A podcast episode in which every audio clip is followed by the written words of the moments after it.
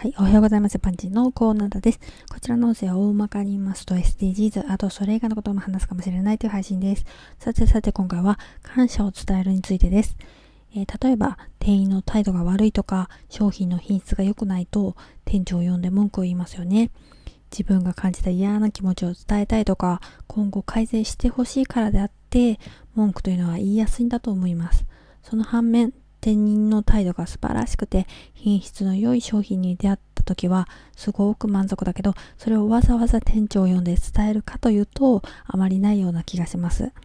コックを呼んでくれと言って美味しかったよみたいなね。たまにあるかもしれないけれどどちらかというと一般的には文句を言う人が多い印象です。これは SNS でも同じなんですよね。否定的な意見はいくらでも荒探ししてでも言えるんですよね。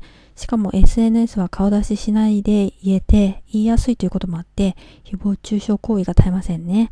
共感していたり、味方というかファンとか励ましのいい意見というのは絶対あるはずなんだけど、それをわざわざ SNS で発信するかというと、店に良かったと伝えないのと一緒で、わざわざ発信していないだけなんですよね。私だって他人にいいねあんまりしませんもの。そう考えれば、誹謗中傷を受けた人の考え方としてね、一方的なものだけを見て傷つく必要なんてないんです。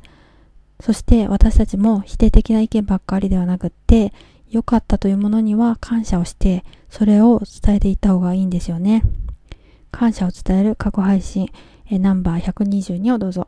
ではでは今回この辺で次回もお楽しみにまた聞いてくださいね。ではまた。